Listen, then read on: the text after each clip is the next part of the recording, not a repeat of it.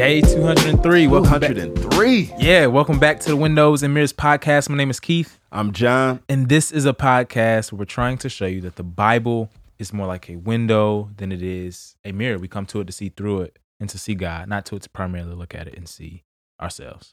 All right, so Jeremiah 41, Mm. almost to the end of Jeremiah. Yeah. longest book in the Bible, in the longest section of the Bible. The prophets is the longest section in the entire Bible, and we're working our way through it. Super good. And it's crazy. I mean, just that one point. It's the longest section in the Bible, but I do think it's the section of scripture that is It's most, neglected, neglected. or Absolutely. ignored. Yeah, Yeah. absolutely. Yeah. And it's so much richness and meat here. And so remember last time, um, it was a wrap, right? Jerusalem got destroyed. God took them all, uh, took them out. Yeah. um, and burned down a temple. Right. And it's retelling the story of what happened in exile.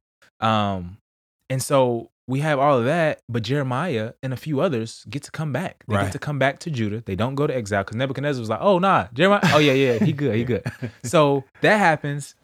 And then this guy, Gedaliah, Right. is appointed by Nebuchadnezzar in Babylon to be uh, the governor of the Jerusalem and Judean province. Yeah. So in other words, like Babylon is ruling over Mm. Jerusalem. They running it Right. from afar. Right. Like, yo, yo, you in charge, everybody else listen to you, right? Right. And so this guy's in charge, but God's hand is still behind it. So it's this crazy narrative Right. going. And this cat Ishmael makes this plot Yeah. to kill Gedaliah. Right. Gedaliah doesn't believe it when Right. people come tell him, and he gets killed. Mm. And so we see just this crazy depravity of man. And Ishmael is actually from the line Yeah. of the Davidic kings. Mm. And so we just see the corruption of everything God put in place Yeah, bro. It's just, yeah, crumbling. Yeah. Yeah. And it's so and it's so crazy too, um, because he doesn't just kill Gedaliah, he kills other Jews who are mourning, right? Right.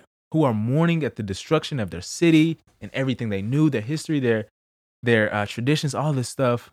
He kills them. Yeah.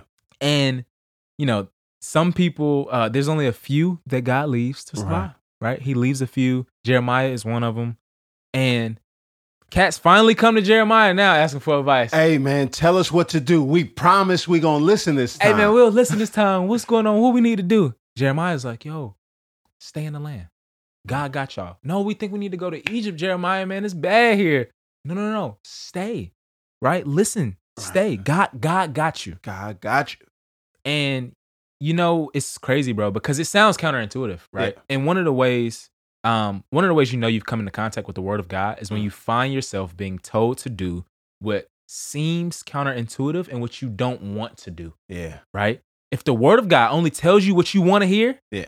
you're probably serving an idol named self, right? Like You're probably hearing your echo. Yeah. So, you know how you be in a room and it's got a Mhm. deep echo and you just talk and you Yeah. hear you hear a voice talk back, hmm but it's your voice. It's what you want to do. Yeah. Yeah, yeah. Keller says it like, yo, if if your God never disagrees with you, Mm. you're probably worshiping an idealized version of yourself. Oh, that's good. Yeah. That's good. Absolutely. And it's like, lo and behold, man, um, they don't listen, right? So chapter 43 comes and they're like, yo, you a liar. You're speaking falsely. And, and we just see Jeremiah being persecuted over and over for uh, speaking the word of God. And part of being for the truth of God's word is to be falsely accused. Mm. Jeremiah is being falsely accused again, Right. as he's been all throughout 40 some chapters of this book. Yeah. And 43 comes and he does a, another uh, prophetic sign act. So the Right. people go to Egypt, Mm. they take Jeremiah with him. Yeah. And uh, God tells Jeremiah to pick up some large stones and set them in uh, this pavement near where Pharaoh's temple is. Right. And that symbolized that Nebuchadnezzar is going to come and take over Egypt and the people of Judah right. um, in judgment against what the people of God have done uh, in this sense. And so, uh, yeah, the, the temple of Egypt is going to be destroyed just like the temple of Jerusalem was Right. and we see God's yeah judgment coming on this nation. And Jeremiah is going to come in 44 and is like, yo, he's going to prophesy to the nation and say, yo, hey man, like I keep running through the history, like right.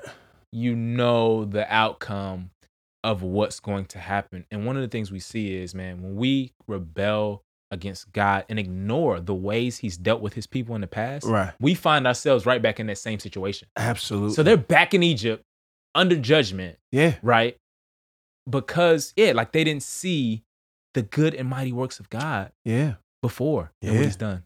Jeremiah 44 7, uh, he just says this. He's like, yo, so now this is what, and I love, he's going to use every title, right? God, you know, the big guy in charge, the one who loves you, and say, Yeah, yeah. so now this is what the Lord, Yahweh, the covenant forgiving God, right? Yep.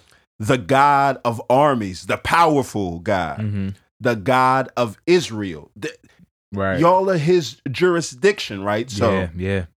says, why are you doing such terrible harm t- to yourselves? Selves. Yeah, you hearing And this is, stuff. yeah, though, like running from God, Mhm. even when being disciplined by God, Mm. is the worst thing for you, right? Like, so and again, right? This is not about spankings and stuff when we were kids, but you remember getting uh, disciplined by your mom Oh yeah.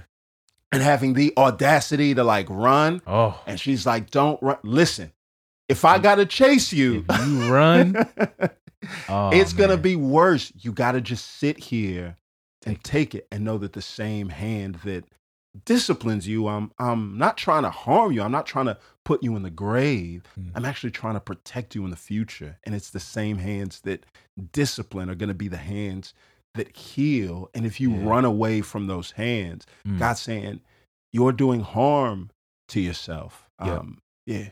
and what what the people of uh, God say here, man, they're like, "Yo, man, all this stuff has come on us, and you know why?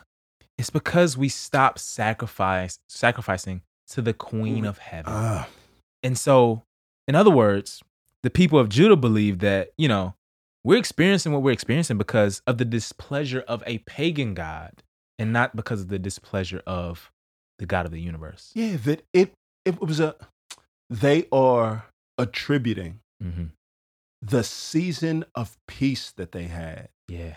to the power That's what I was going to get of an into. impotent God Yeah. instead of the patience hmm of an all powerful God. That the reason why things went well while they did all that sin is because God was patient and he didn't wipe y'all off the face of the earth the first time that you did that act and just that they they can't see it. They're so short-sighted hmm that they yeah. I think it's it's it's the same thing now, but it's a bit more subtle because we Mm. don't have these images and all this stuff like that. Um, but we tend to worship and relate to God based upon how our life is going. Ah, So ah, it's that's like, yo, if life is good and all this stuff, yeah, I'm in church, I'm reading my Bible, right. I'm, tweeting about it and all this good stuff. But it's like when things start to go wrong, we Yeah. get mad at God Yeah. and we stop uh, you know, living uh with a sacrifice of like praise, like the Right. New Testament says we ought to be Yeah. in, in obedience, right? Yeah. That slows down when our life is not going the way we want it to Right. go. And that just shows, kind of like the people here, that we're not serving Right. God. Like we're, we're technically serving an idol even in that. Right. And so, man, I just think that yeah, we we can tend to read these texts and think like, man, they was, whew, they was tripping. Right. But it's like no, like we can fall into the same patterns. And then yeah, ending here, Jeremiah. This is his last oracle. So the rest of the book of Jeremiah is going to be these prophecies against the nations, not the Mm. nation of Israel. And uh, what people have said is that man, the na- the prophecies against the nations came earlier in his life, Mm. And so this is the last prophecy he's going to speak. And one of the things, man, I just thought about was that man, we have to continue to preach the message of the gospel until death, Mm. even if we don't see significant changes Even if in our things life don't change. yeah. even if things don't change. And Jeremiah did that, right? He didn't give any more. This is it. And yeah, like we have to entrust ourselves to God in such a way to know that He's going to do what He's going to do, Amen. even if we don't see it with our own eyes. Amen. Yeah. God, we pray that you would give us that type of confidence in you to be reminded that you've got it and that we Yeah. wouldn't run from you into the arms and embrace of our own wisdom, Father. Mm. Help us to stand firm, to obey, even when it's counterintuitive, Yeah. uh, to be reminded that you are God who is in control. You have complete jurisdiction. All power is in your hands. Um, help us to obey you so that it may go well with us. It's in Jesus' name we pray.